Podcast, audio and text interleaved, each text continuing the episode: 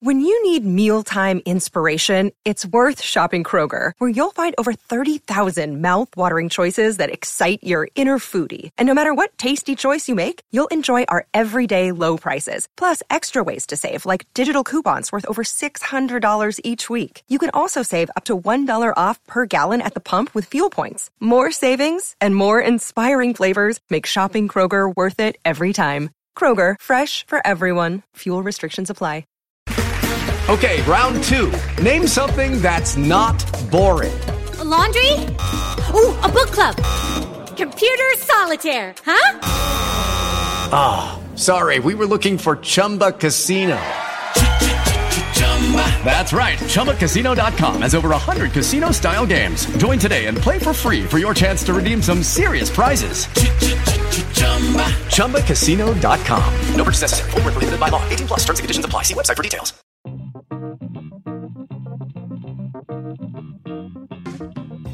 Is Barca Talk Live, the first iteration of Barca Talk Live. Gabriel, how you doing? Man, it's good to finally be here with you in three-dimensional form, my friend. I know. Just the other day, we finally embraced for the first time, and I touched your face. And more, and more importantly, you didn't drop me. I did not. I, I would never drop you. If you fall, I will catch you. Rest assured. So, Megan and I are in Barcelona. This is our first time well, it's Megan's first time in Barcelona. It's our first time as a couple, and we just got in yesterday. And so let me tell you, it was it was two solid days of travel because we got up fairly early. We went from Buffalo to Newark, and then we had to spend basically a full day in New York City before we caught a late night flight out of JFK to come to Barcelona. And of course, we didn't sleep much on the flight.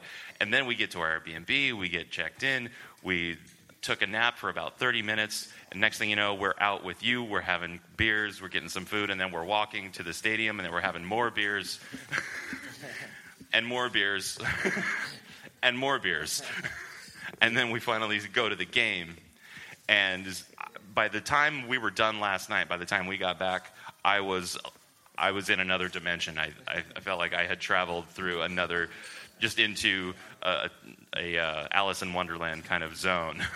How are you feeling now? No, I'm feeling fine, but I'm just really tired. But you know, towards the end of the night, I thought you were hallucinating. Yes, yeah. Everyone looked a little swirly. Yeah. yeah, I mean, we had a long day. We were walking around. I met up with Jose of the LA Pena here, and uh, we walked around all day. And then uh, eventually, we met up to have drinks, embrace, and then we went to the match, and we hung out there. And of course, we got a good result. Uh, the Liga's in our basically back pocket now. Yeah, everyone was singing the song at, at, the end of the match. I have my own sort of mathematical issues with it, but I know that the re- the reality of the situation is that we're probably going to win the league at this point.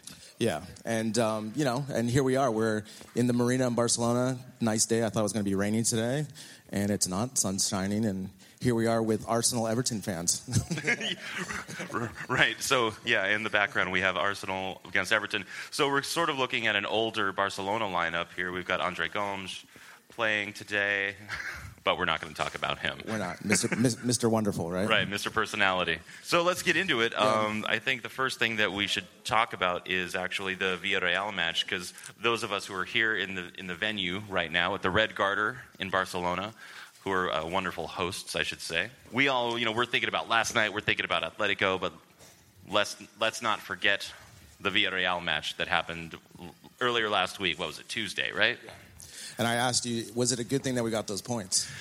Well, it, it, seems like it would always be a good thing to get the points, right? You always want to get the points, whether it's one point or three points, you want to get points. But I see where you're going with that question, which is maybe it would have been better to get a little shock to the system to lose to Villarreal, who are not having a good year at all. Sure, and also just the unbeaten streak, especially coming up with Champions League. You know, we're kind of cruising right now, especially with last night's performance, and also just kind of playing with the sub team on Tuesday night and getting those points, salvaging those points is awesome. But at the same time, it's good to lose sometimes just to break up the monotony, get the concentration back for you know these upcoming tough games, especially on Tuesday against Manchester United. Yeah, and with Manchester United coming, it, it would be better maybe to have taken the loss and you know have to throw some cold water on your face, get real for a minute, and say, "Oh, we can't just cruise. We can't just cruise through these competitions. Even even a, a side like Villarreal can beat us. So we got to be really careful. We got to have our head on a swivel when it comes to Manchester United." Yeah, and, and again, it goes back to the whole theme of the season of Valverde driving the Ferrari, right? Always stuck in first gear, um, not using the subs, and we saw that, you know, especially with Umtiti Lenglet playing together, two left-footed center backs, you know, playing together, and obviously Umtiti is a world-class defender, and he just looked completely lost, like it was his first time playing out there. And again, if Umtiti and Lenglet had some some form of partnership throughout the season, we're just rotating with PK, then maybe we wouldn't have these defensive lapses. But yeah, it, it was just, you know, we had a sub basically in every part of the field, right? We had Rakitic missing, we had Messi out, and then obviously we had PK out, and it, it, showed. But at the same time, I was happy with the lineup, just giving those guys a break, and then bringing them on with about what 20 minutes left in the game. And even the subs that did come on, you know, uh, Valverde put in Messi, of course, who kind of started the, the turnaround, but.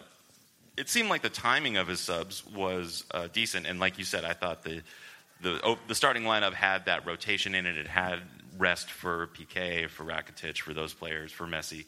And I thought that the timing of the subs was also good to try and, you know, salvage the points, but and you know, bring in the better players, the stronger players. He didn't he wasn't hasty about it. He still let the the starting 11 play. You know, he gave them time to see if they could recover. And of course, you know, by the time the first half ends, we're up to, because we get up two goals in the first 15 minutes, Villarreal gets one back. So by halftime, it's 2 1, no problems. Then suddenly, somehow, in the second half, they score three. And now Valverde's like, oh, I, I think I'll make some changes. But it worked out, the timing worked out so that they were pretty normal changes, like the timing of them. I mean, we talked about when we were up 2 nothing. there's no reason why Alba and Sergio Roberto should have been bombing those sides, right? We should have been more conservative, just held the lead, especially going up two nothing in 15 minutes, right? Um, we should have that should have been cruise control for sure. But uh, with Alba playing so attacking, going forward all the time, that side was exposed, and especially with Umtiti and Lenglet having that, you know, bad time together on defense, um, Villarreal hit us really, you know, all the time on the counter attack, and they were able to score three goals. You know, again, Messi with another free kick, he's becoming the best free kick specialist I've ever seen now, because especially with three in a row now. Yeah, three, that was you know, three like, free kicks in a row. Again, he keeps padding those stats. Now he, I think he has now 29 free kicks the next team is Juventus with 27, 26 as a team. Right. In the last five years. I mean, it's incredible. So, again, you know, this is one of the hardest things to do. And we've seen in the last three weeks, he did a chip free kick. He did a power free kick, and then he did an accurate one. And again, he just keeps continuing scoring. And now, especially after last night, he's up uh, 40 goals now. You're right, 40 goals. And that free kick in particular, uh, he goes goalkeeper side. He goes away from the wall. He goes on the side the goalkeeper is trying to cover, and he still gets it in right in the top corner. I mean, it was it was almost as if he, you know, it was on a string. He, he put it exactly where he wanted to, and he's it's almost like he's feeling really just so confident about his ability to do that right now. He's because his free kick game has gotten so much better. Sure, and the other thing too is just you know you know, in Madrid, they were just talking about that it was the defender's fault for ducking, and that's why the goal came. You know, right? Yeah, and, we were talking about this. Yeah, you know, this happened in a split second, and you know, when someone throws a ball at you, your first reaction is not to put your face into it. you know, that's not. You're going to. That takes duck. training. Yeah, exactly. You're going to duck, and like like you said, there was an acute angle, and he made it because of the power that he put on it, and obviously the accuracy and the way he hit the post and it pinged in. I mean, it was a, it's just beautiful, just pure artistry. Yeah. So, is there anything else that we want to touch on with the Villarreal match? Well, I'll, I'll, one more thing. I'll just tell you that you know Suarez's goal in that 94th minute, basically with the technique that he was able to do that volley, is incredibly tough. I mean, we've seen, we've talked about his hand passing and his shooting on you know normal kind of striker duties, but then he comes up with these brilliant strikes, you know, and with this left-handed volley, you know, left-footed volley that he did, the timing of it, the technique that he did it it was it was brilliant. It was just like street ball again. yeah, yeah. So what's next on the agenda? We have questions. Right. So there are a couple here. I know for sure there are some people here to listen and watch this event because I know you all. but uh, who else is here for the Barca Talk Live show? Welcome, welcome. so we did. We thought we would uh, experiment with uh, something that we don't normally have the opportunity to do, since we do this, uh, you know, remotely from our respective studios usually. But uh, are there any questions that anyone has, or topics they would like to discuss? Oh yeah. All right. So we have a question, and this is perfect because this is going to be coming from Jose. He's the president of the LA Peña, and he's been a, a wonderful new friend. Helped us get into the game last night. So, wh- what do you got, Jose? Uh, first of all, thank you for having you know for having me over here and I meet you guys and obviously consider you guys also friends now. And uh, my question is, where do you uh, think Sergio Roberto fits well? Of course, of course he does. What do you, what do you mean? How could he not? Well, I mean, we talk about this, right? Because, you know, we, for example, with Semedo, Messi has no confidence playing with him on that right side. And there's a vast difference when Sergio Roberto is in, Messi will go onto the right side. And so that, for me, is where he's going to get more playing time because he can play the right back and Messi has confidence playing with him. I prefer Semedo just because he's more physical and faster, and I think that's you know a good you know good skill set to have. But um, Messi doesn't like to play with Semedo. He just doesn't like to play. And when Semedo's there, that whole right side is ignored. So Right. But when Dembele's playing on the right side, Semedo gets plenty of action in terms of attacking. Right. So in that case, Semedo becomes preferred for right back. I mean, I think anyone who knows Sergio Roberto's game knows that he's not really a fullback. He's not really a defender. He's been getting better at it over the last few years, and he's at least become sort of reliable. Even his deficiencies are now reliable. And I think he knows that about himself as well. So uh, you know, I have a crush on Sergio Roberto. I, and the thing about him is that he fits just about anywhere. I think you can put him anywhere and he'll do roughly the same job. It's not a great job necessarily, but it's but it's a decent job and it's slightly above average and it's it's a good enough to to keep getting him starts. And there are plenty of players who are not getting starts who maybe, you know, should. And there are plenty of players who are maybe only just slightly not as good as him who have been traded away. Yeah, definitely. When you brought up the Dembele point, you know, when Dembele's in the right side, we're a completely different team. So that's kind of, you know, an outlier for me. You know, it's more, you know, when Dembele is not there, the confidence that Messi has to play around that right side. And as I always, you know, I was pointing out to Jose last night, especially when Malcolm was in the game, how he was staying on the right side the whole time, and it spread Atletico thin, you know, and that is important to always have that person on the right. But when, for example, Roberto's playing, we totally negate that area. Messi's always going through the middle, and we're always heavy on the left side. So, Yeah, yeah, but I I, appreciate your question. it's all it's one that I like don't want to, to hear, but I know that people have it because I'm like uh, what would you call it? I'm I'm like, I'm a fanboy for Sergio Roberto. Although I have to admit, I'm getting a little bit uh, cooler about it now, The- or it's like I don't know. Maybe I'm outgrowing him. You know, kind of like with your teen idols. Was gonna- You know, you beat me to it. eventually You you get to to an age where you take down the poster Yeah, of yeah. JTT or yeah, yeah. I, you know, your teen heartthrobs. You know, maybe I'm not reading Tiger Beat as much. I mean, that's the thing is that you know there's so many games, you know, that we play that Semedo and Sergio Roberto are both going to get enough playing time. So it doesn't matter. We don't have to pick one, you know. But obviously for the bigger games, I think Sergio Roberto is going to get that nod. and the bigger question is, for Sergio Roberto, is wouldn't he be better in the midfield? Yeah. And if he would, and I think he would, then how does he break into that midfield? Because it's a really crowded, uh, really crowded field in our squad. And he, even though, even in, in between last season and this season, people were talking about how Semedo is going to be stepping more into right back. Sergio Roberto is going to get moved to midfield.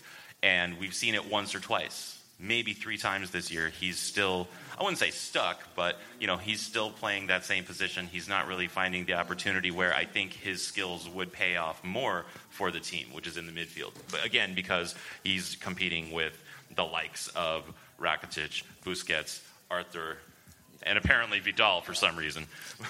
I mean, you know that you know, especially in the closing minutes, he's going to go with Vidal. And again, like you said, it's a crowded midfield. I would like to see him get more playing time, but you know, for me, it's the strongest is going to be Arthur, Busquets, and Rakitic in the midfield.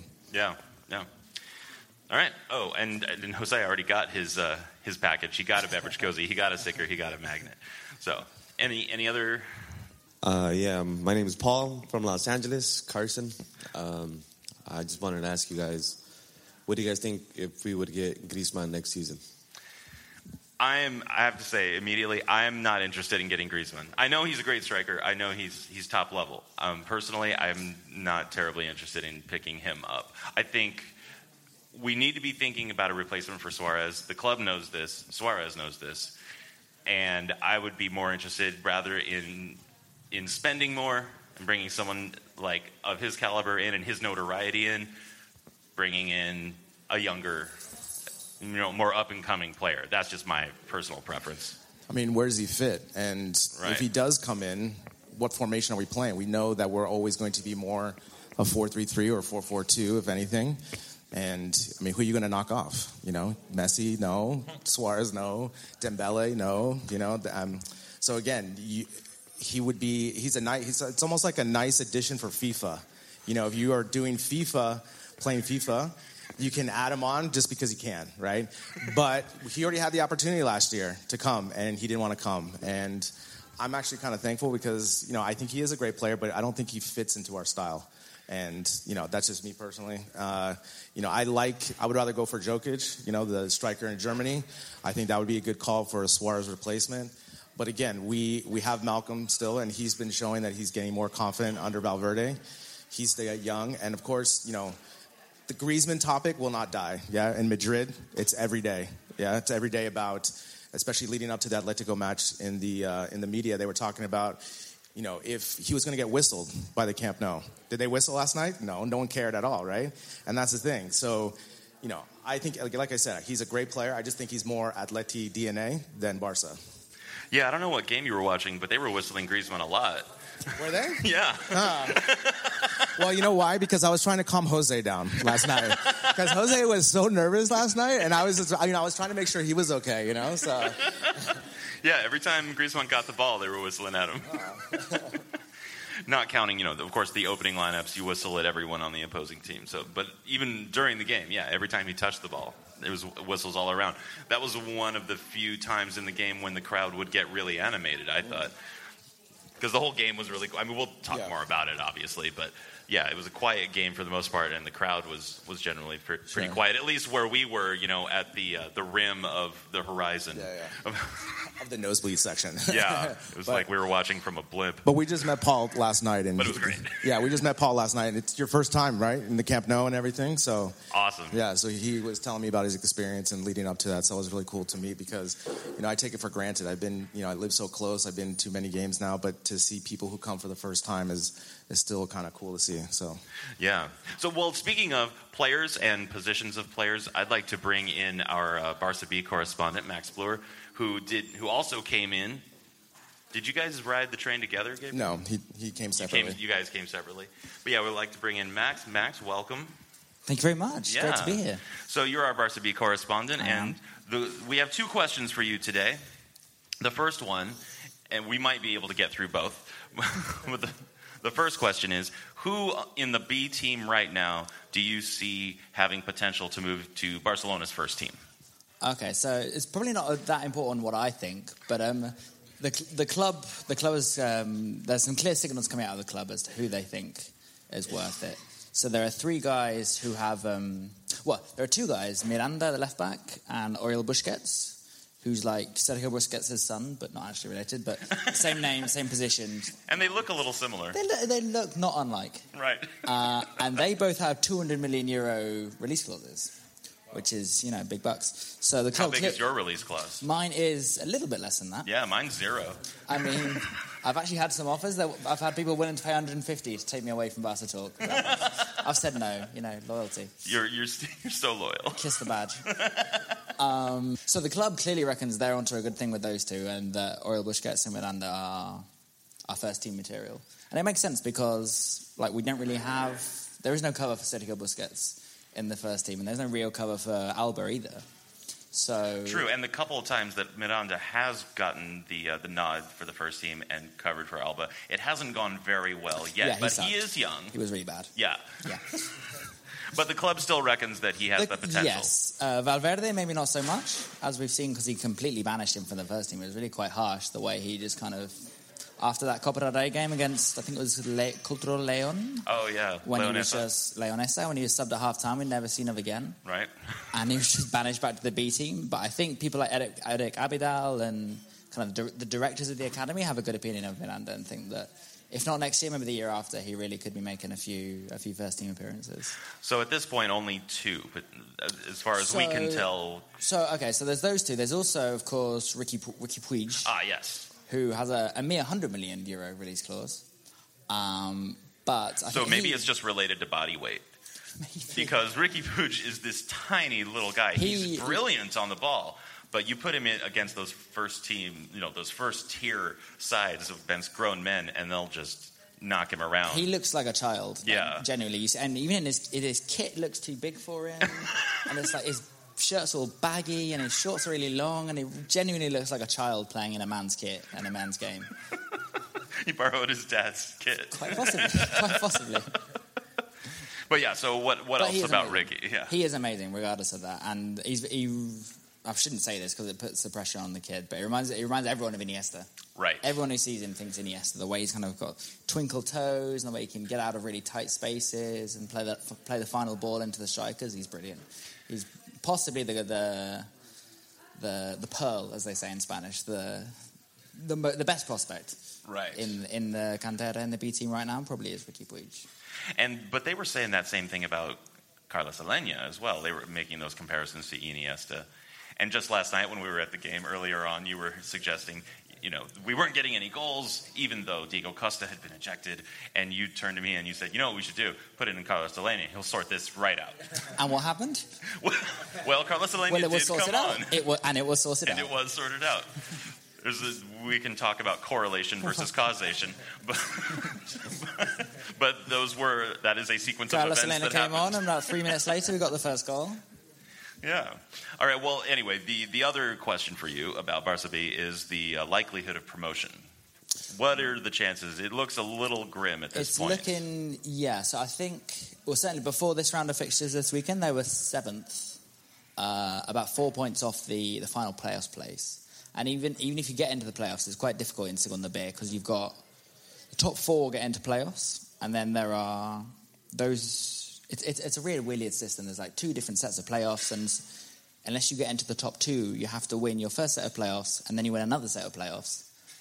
And there's like there are there's tons of groups all over the right. country. It's a So full tournament. It's a whole thing. yeah. It's really it's really it's really difficult. So so even and it's difficult even for Barca to be to get into the playoffs in their group, and then to win those playoffs would be all not impossible, but very very difficult as well. Right. So it's not it's not looking great, but that's fine because these are a bunch of kids. They're, they're 17, 18, 19 years old. They were play, they're all playing in the or most of them were playing in the youth league last year. So it wasn't expected that they would get promotion this year at all. And I thought they'll- this year in Segunda B, playing playing as men, playing like actual football rather than kids football, will do them good. Yeah, would, that you were just making me think about the fact that even though it's Segunda B, right, we know that the clubs in Segunda B are not as powerful, right? They aren't, uh, they don't have as much money, or maybe they're reserve sides from other larger clubs, which operate a little bit differently than ours. They aren't necessarily as youth driven as ours is, but in any case, you're still playing against grown professional men, and these are still kids. So, what is the competition in Segunda B like? Because you watch it regularly, so that you can, you know, report for us, Yeah. and also so that Gabriel and I don't have to. so, what I mean, so what is it like to watch Segunda B that regularly, and what is the competition really like in that league? Um, well, you, can- you can certainly notice the difference between, obviously, but I mean the the the, quali- the the the gap in quality between Segunda B and even the second division, and let alone first division, is, is pretty large. Because they're, they're not professional players. I mean, some of them are, but a lot of them are just kind of people who are truck drivers and Right. they work in schools and hospitals and whatever. Right, in their day recreational teams. Yeah, yeah. So semi-pros, I think they're Right. a lot of them. So yeah, you can notice the difference. And then, what was the other part of your question? Oh, I was just asking about, well, what is it like to watch it? Yeah, it's. yeah. Put it this way: I don't think I'd watch much if it weren't for this podcast. Right, right. Yeah, it's the, when you do it for your job or something like a job. I swear we're going to pay you one day. Yeah, I have faith. yeah. But yeah, you know, when you're doing something on assignment, yeah, you uh, sometimes you have to just suffer through it. But it is it is enjoy. At least watching Barca B is enjoyable. Seeing these kind of the kid the kids of the future. Seeing people say say five years now, Riqui Puig is you know winning the Champions League with Barca. I feel quite something to have seen him on the way up. Right, and also you know the fun, the great thing about Barca B is that their games are just about free. Right, they're on YouTube. Yeah, they're Yeah. streamed on YouTube. It's well, great. one, they're on YouTube, so you could watch them for free on YouTube. And also, if you're in Barcelona or wherever they're playing, you could probably just show up. They and it's are- like a high school match. Yeah, no, no, they're, Yeah. they're like a Couple couple, euros. Yeah, exactly. Yeah. If you're an, I'm not, but if you're an, if you're a member of Barca, then they are free. If you're a Fantastic. Socio. Yes, well, being a member is. Uh, it has its privileges, but it also has its costs. Well, th- thank you, Max. We really appreciate it. Let's get a round of applause for Max Bluer, our Barca B correspondent. Thank you kindly. Well, let's let's finish up, I guess, and close it out talking about our experience yesterday with the Atletico match. We started early, mainly with uh, mainly with a lot of beers. We did, we did. I mean, what time we start? Five, four? Yeah, about Something five like o'clock. We're we're having drinks in one venue. Then we walked closer to the Camp Nou, and then we found another venue. And by the time we got in, we got had a chance to watch the team warm up. So it was a, a good good weather night, which is good because we were all worried it was going to be raining. It didn't rain. Uh, we had some cold and some wind, but overall, it was a pretty good game day experience with the weather. And then there was the game itself. Yeah, I mean the game itself, right? I mean, well, first thing we got the result, right? So that's awesome, and we're one step closer to La Liga. But you know, we got a couple talking points to talk about, right? Yes, a couple talking Um, points. You know, obviously the first thing, you know, with Diego Costa's red card, you know, we definitely had the advantage going forward. They had ten men. But again, throughout the whole match, we did not look aggressive at all. We were in cr- complete cruise control, but for the wrong reasons. You know, we hadn't scored. We had some scoring chances, but again, it always goes back to my my thesis. Always is the Ferrari, right? Like, Right. and especially at halftime, right? Because Diego Costa got ejected in the first half. Like in the halftime speech, what does he tell him? I mean, it didn't seem like he adjusted anything to go more aggressive. I mean, that's what you want to see, especially at home. This is the chance to get La Liga and really go forward with it and, and rest some players for Manchester United. And it didn't, you know, the goals didn't come till what, the 85th minute? Yeah, 80th or 85th. Um, but but do you think that also knowing that Manchester United is coming soon, that there's still the, whether Valverde is telling them this or not, whether that's in the back of their minds and they're trying to maybe get a result while also not overexerting themselves, trying to save their energy a little bit for the Champions League, because it's no secret that this year they have really made it a priority to do well in the Champions League and hopefully to win it. Yeah, definitely. But when, you know, if anyone's played before, you know, when your team is a man up and you are distinctly better of an attacking talent, it's easy. Like you're not really wasting that much energy. And I mean, we really didn't have that much attacking. We were going side to side as always, you mm-hmm. know. And So here's the question: Yeah. If we're a man up, which we were, uh-huh. and we're so better, which we are, mm-hmm. why couldn't we score earlier? Because Atletico go put the bus there and the submarine and everything back there. I mean, Atletico is a really great defensive team. They're one of the best defensive teams in Europe, you know, and it was going to be tough, right? But again, it's it's all about like attitude and, and for me, just watching them and the way lackadaisically, like Messi was always being triple covered, right? And so when that happens, you have the wings open. And we didn't expose that enough. Not until Malcolm came into the you know the second half. As always, I said, whenever we have the right wing there, all of a sudden just opens everything up. And then you saw Suarez had the opening to take that shot for the goal, but that doesn't happen if we don't have the spacing on the right wing. Right, and well, just as Max pointed out, the sequence of events was that Carlos Aleñá came on, but also Malcolm came on, and I think that had more to do with finally getting a goal, and in fact, two goals. And it was se- easily the most exciting one minute of the game when we scored two goals suddenly. But Mal, like I take your point, right? Malcolm coming on definitely changed the complexion of the game finally. And it's something we had been waiting for, I think, for a little bit too. I think he came on, I forget exactly when Malcolm came on, but it seemed a little bit late. No, I mean, I mean, he still had time. I think I, there was definitely, I think, 20 minutes left in the game. But again, this kind of goes back to the same thing with the Coutinho problem, because you know, for as expensive as he was for him to come, he still doesn't do anything. And it was, it proved my point last night just watching him live. I mean, he he passes, he doesn't really do anything. He's out there. It's almost as though we're a man down as well, because he's not bringing any teeth to the attack. He's not taking anyone one v one. He's not shooting. And so therefore we're just playing like with our, you know, one arm tied behind our back essentially with that position.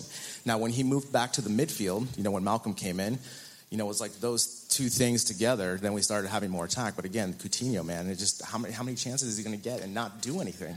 Well, I think for his price tag, he's going to get a lot more chances.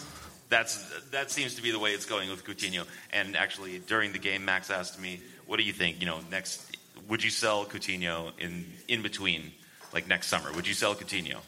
Yes. And how much? What's what's the least you would take for it? No, I mean just take him. Just I yeah. Uh, I, mean he's going to be expensive, but like let me ask you this: like, like you know we've been talking about the Sergio Roberto thing. Now, if you put Sergio Roberto instead of Coutinho up there, Semedo back there. Are we? Do we have more teeth in our attack? We have better possession. We have more tiki taka passing, right? Just like that. But Coutinho just always does the same move, the inside move, passing to the side, and then he's invisible, right? I mean, he's there. We signed him because he was a, a midfielder that was a goal scorer, you know, and he just hasn't done that. How many goals has he scored this year? Not many. Yeah, exactly. and one, the the last, the official last stat. one was against Villarreal when it was a tap in. You know, his goals have been just tap ins because he's been in the right spot, but for the most part, he hasn't really set anything up and he hasn't been dynamic enough. He's still playing cautious, you know, and I understand because maybe Valverde is not putting him in the correct position, but at the same time, you got to understand. Valverde's got to understand, like, put Sergio Roberto in there, put Aleñá up there, give us something else, try it, you know, and then do your own test results, you know. Right, right. See what happens. The other thing with uh, Coutinho that I've noticed is that he he gives up on his runs really easily. You know, he'll start a run, but if he doesn't, he only will make a run if he thinks he might get the ball, and then when it turns out that he's not going to get the ball, he gives up on it. Whereas a lot of players in that same position out on the wing, they would make the run not in order to receive the ball necessarily, but in order to open up space. And they might also get the ball if they were to continue the run. But he seems to give up, I think, a little bit early on his runs, whether they be down the flank or whether they be into the box. He seems to give up on them a little too easily. Yeah, I mean, and the other thing too, he never goes to the touchline. Never. Never. At all. And like, I, I was pointing to Jose yesterday. When Malcom came into the match, how many times did he go to the touchline just to even spread that defense out and then bring it back around, right? Because that gives you the space. But with Coutinho, he's just, not only his body language awful, like you just watched last night, he just kind of moping around, making the pass and not really doing anything. But again, it's like we were playing 10v10 last night with him in the lineup. Right, right. So it was even. Yeah, So, exactly. That- That's why there was no goals. Right, right. Yeah, that's the real answer. because Coutinho. yeah. But then Malcom comes on, and uh, he didn't come on for Coutinho, did he? No. But he came on. Someone ultimately did come on for Coutinho. But in any case, well, the way I would summarize this game was it was 80 minutes of waiting, and one minute of glory, and then a few more minutes of waiting. right? Because we scored two goals in literally 60 seconds, like almost right off the kickoff from Suarez's goal. Messi scores. Sure, I like that. 80 minutes of waiting. Yeah. One minute of glory. La Liga done. Right. Right. But again, when Malcom came in, like I said, I we've we've we both like him. He does things properly. He's dynamic. He always is looking to score.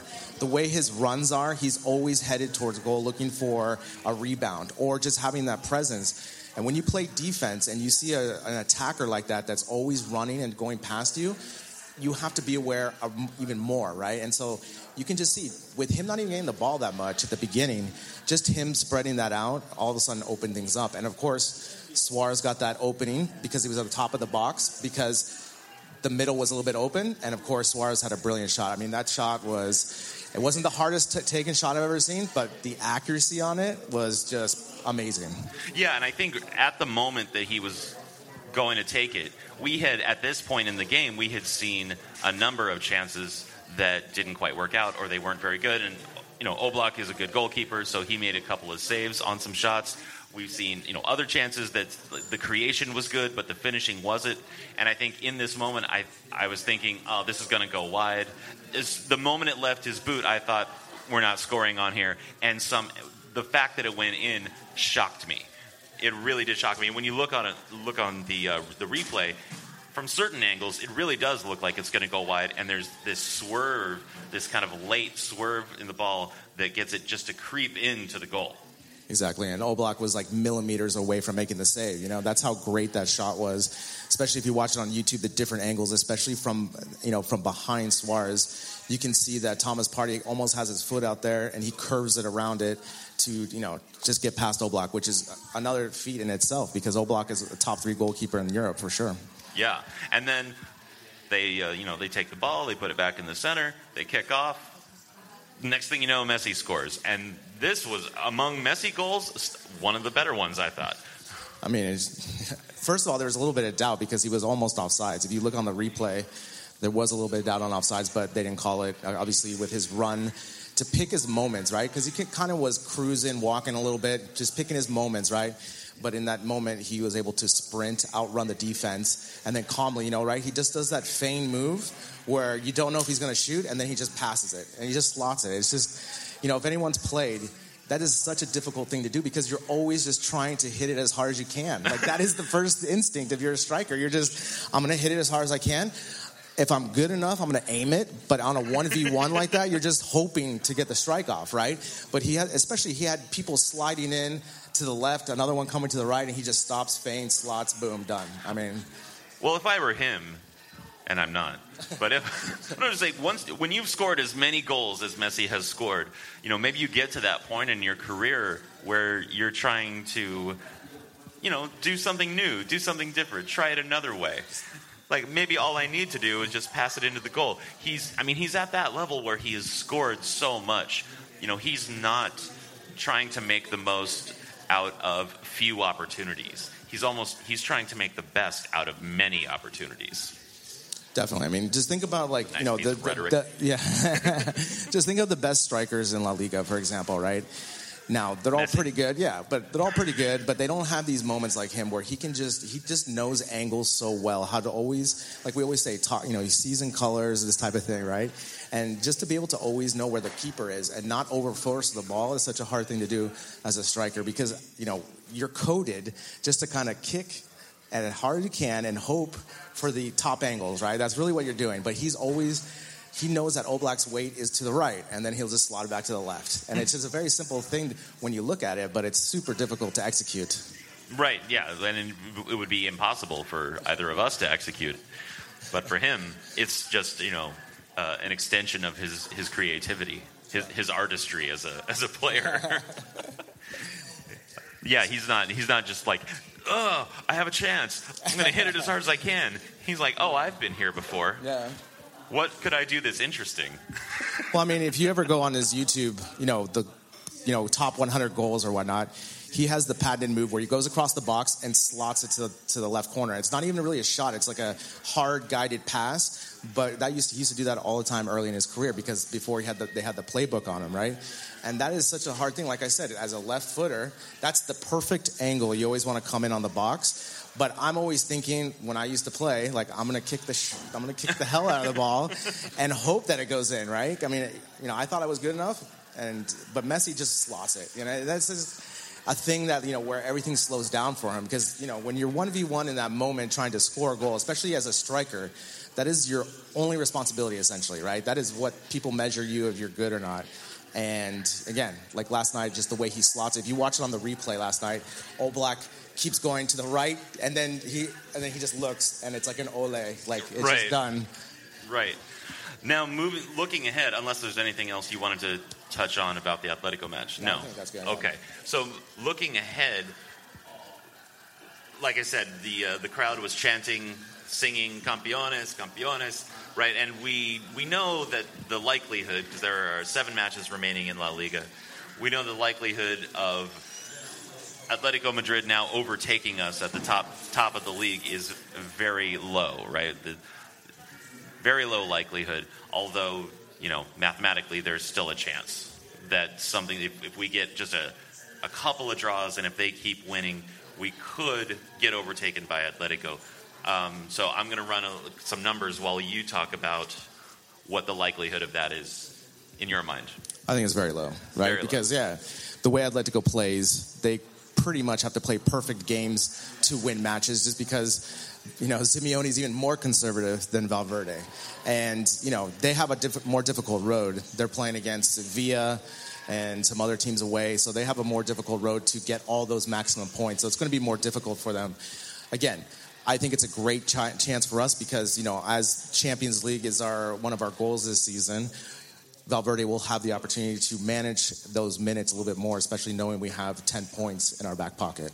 Right. Well, it's uh, 11 now, isn't it? 11 points. Yeah. yeah. So we do have 11 points on them, and you're right. We have a much easier schedule. Uh, I don't. I'm not going to say these in order, but I know that we're going to be. We still have Eibar, we have Huesca, Huesca. we have Real Sociedad, Alaves. The very last match of the year is against Valencia, but by that point, it will almost certainly be decided.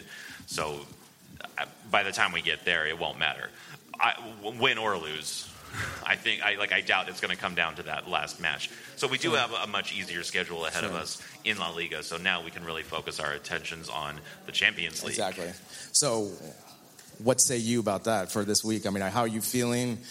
What do you think? You know, what's going to be our lineup? Obviously, what is your preferred lineup going into the, the match against Manchester United? Sergio Roberto. Sergio Roberto. no, Serge Bob. I'm joking. Honestly, um, since Semedo came in later in this game, I would hope to see Semedo start uh, against Manchester United. Of course, Ter Stegen in goal, Piqué and Lenglet, and of course Jordi Alba because we have no other choice at left back. and he's great. Yeah. And I'm I'm expecting a midfield. I'm hoping for a midfield of Busquets, Rakitic, Arthur. I think that particular midfield is working out really well.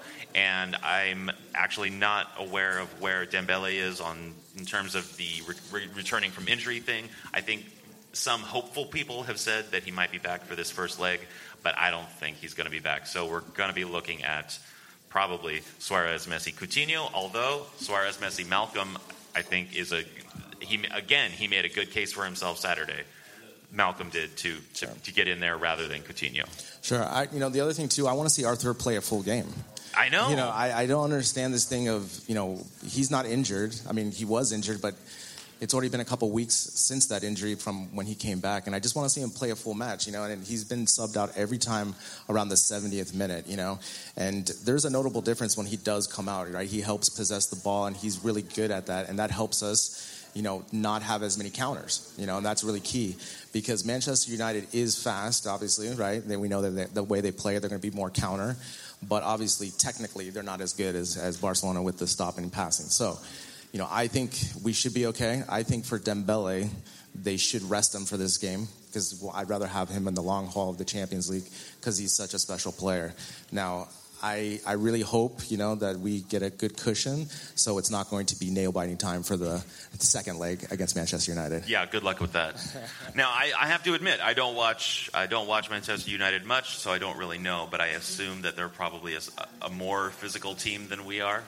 Yeah, definitely. I mean, they, obviously they have Pogba there, and you know Lukaku's up there too as well. Martial, Rashford, these type of players. But again, So you know what that means. it means Vidal's going to start. oh, I hope not. I hope not. I mean, I, I just I don't think this type of game calls for. it. I think we'll be able to have so much more possession, especially in the first leg, just because that's how we do it. And you know, again, I think their counter is dangerous, but. Again, I'm. I would be more scared of Lyon than, than Manchester United. I think. I don't know. I just. I think Manchester United is very overrated this year. Right. Well, but they have a counter, and that's part of their game. And we've fallen victim in certain situations, particularly if we're uh, encountering a lot of resistance, a lot of defense, to you know push more players up, and then we become really susceptible to a counter and getting scored on. So that could cause problems for us in this first leg. And they also have the best goalkeeper in the world. Remember. Right. They have the best goalkeeper in the world. So that's going to be problems for us, right? We hair- don't. Yeah, yeah, exactly. no, again, I think we'll, we'll definitely have a lot of opportunities against them. Um, you know, lately they haven't been playing that well. I know they've lost to Wolves a couple times. Um, they've just been really inconsistent, and that's been the story of their season when it started off with Mourinho, and now with Solskjaer. You know, he won four games in a row, and they gave him a contract extension. It's it's insane. That's eh? all it takes. Yeah, yeah. Four. It's just like Solari. Remember, like with Solari, wins Yep. four games. Here's your new contract, right? Yeah. Uh, so yeah, so Solskjaer, you know, he was at the game last night watching. I mean, I don't know why. I mean, I don't think you're going to get That's that funny. much I didn't watching. see him there. no, you didn't see him in the nosebleed section. No, I didn't see him no, up okay. there. so he was there scouting, you know. So we'll see. I, I mean, again, uh, he doesn't scare me as a manager as coming up something, you know, revolutionary against Barcelona, and also the players don't really scare me. I mean, they're a good team. Don't get me wrong. This is champions. But I think we are so focused this season on champions that we're not going to let it slip away. No, yeah, I, I think you're right. And and I uh, like you, I would prefer if we get some cushion, we get a lead in that first leg, and not have to bite our nails in the second leg. Although history would seem to uh, imply that we might have to deal with that. That for some reason that seems to be the way that uh, Valverde is dealing with these tournaments is to maybe go even more conservative in the first leg and even take a hit, but just try and make it not too bad, and then come back harder in the second leg. Again, I don't, I don't like this philosophy. I mean, it's, it's just easier just to go and go after it, especially at home. You know, like we, their defense is not that good. I mean, the Ashley Young as a defender, this guy is so not good, and he is, he is reckless. You know, and Right. and for him to deal with Suarez and Messi, you know, I think we're going to have a field day with shot opportunities. Now it depends if they go four back with a you know defensive mid, then that's going to be difficult because they're going to have five back there defending. But again, I just think that we should come away with like a two nothing victory. Right, right. Okay, I want to I want to finish this show with uh, a question for you. Because uh, you're wearing an FC Barcelona T-shirt that you just got yesterday, Yes. and we were talking yesterday about how you don't wear jerseys. Yes. Megan and I were both wearing our jerseys, and you don't wear jerseys. That's not your thing, which is fine. But I'm just wondering, what's the uh, what's the what's going through your mind there? No, I don't know. I just I just prefer t-shirts. I just feel like I can use them more often. And I, I only have one jersey, and it's a it's a 49er football jersey that my friend gave to me before I moved here to Spain as a gift. And I, I've worn it one time. Right. You know, in the Super Bowl when the Niners lost to the Ravens, and then I threw it away. And no, al- just kidding. I didn't right. throw it away. Well, and also since you live in Madrid, if you, you know you can wear a 49ers jersey around Madrid and you won't get uh, hassled. That is true. That is true. But also, you know, with the Barcelona jersey, you don't get hassled in Madrid. Madrid fans are soft. Oh, It's, uh, yeah?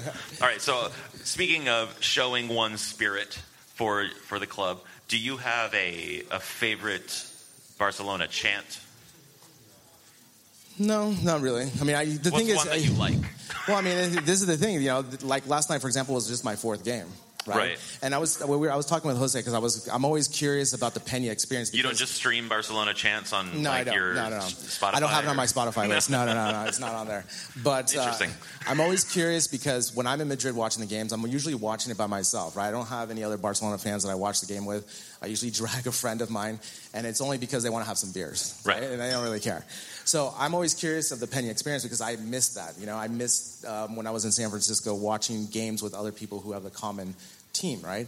And so he was telling me their experience that they do the chants and all this stuff throughout the game, and I think that's really cool. So I think a better question to ask would be our friend Jose. What's his favorite Yeah, chant? Jose, what's your favorite chant? He's it was he, last night. He was on fire. Like like Because we were on opposite ends Uh, well, of, see- of our group. so it was So two, it was I didn't hear twofold it. last night. I had to comfort him through his through his nervousness of the match, but at the same time, uh, he was he had every chant down last Yeah. night. So I think he's a better person to ask about his favorite chant.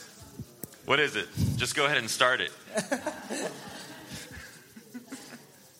Uh, well, one of my favorites uh, chants is uh, Un Dia de Partit because uh, it brings pretty much all the at the at the bar that we get together. It brings all the people like you know clapping, and once we start doing the ale ale ale, that's when everybody jump in, start moving the scarves, flags, and that to me that's the favorite one. So how does that one go? You're gonna put me in the spot with the Catalan? I, I'm not. I don't know. not tonight. Not tonight. Give me a couple more beers, and probably I'll do it. All right, I was gonna try and see if I could get this room chanting, but I don't think No, that's gonna. I don't think so. I don't think. You know, this is a very cool group of, Yes. of a dozen people. But the other thing he was telling me too, they have drums at the games that they ch- that they pound drums and stuff. So I think that's really cool.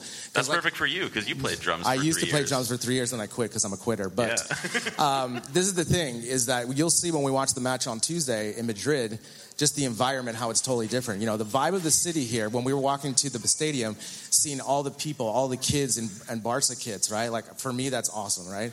Because I never see that in Madrid. And you'll see when we watch the match on Tuesday, we're going to be the only ones watching the match at this bar. Wow. Okay. Well, at least it'll be it'll be like home, It will- where I watch the game all by myself on my couch. Except in TV with Kanye's. Right. Right. all right. Well, thanks everyone for coming out to the Red Garter. Yeah. For This, this has been fun, man. this has been fun. It's been uh, interesting and educational. All right, thanks everyone.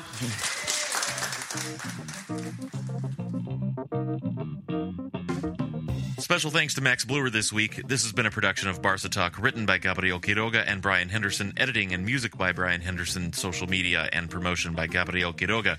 Remember, we can't make this show without you, the listeners. To see the premiums you get with a monthly contribution of support, follow the link to Patreon in the episode description. Visca Barca.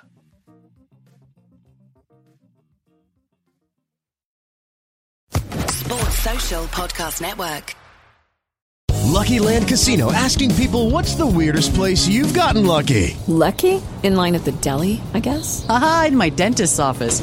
More than once, actually. Do I have to say? Yes, you do. In the car before my kids' PTA meeting. Really? Yes. Excuse me, what's the weirdest place you've gotten lucky? I never win and tell. Well, there you have it. You can get lucky anywhere playing at LuckyLandSlots.com. Play for free right now. Are you feeling lucky? No purchase necessary. Void where prohibited by law. 18 plus. Terms and conditions apply. See website for details.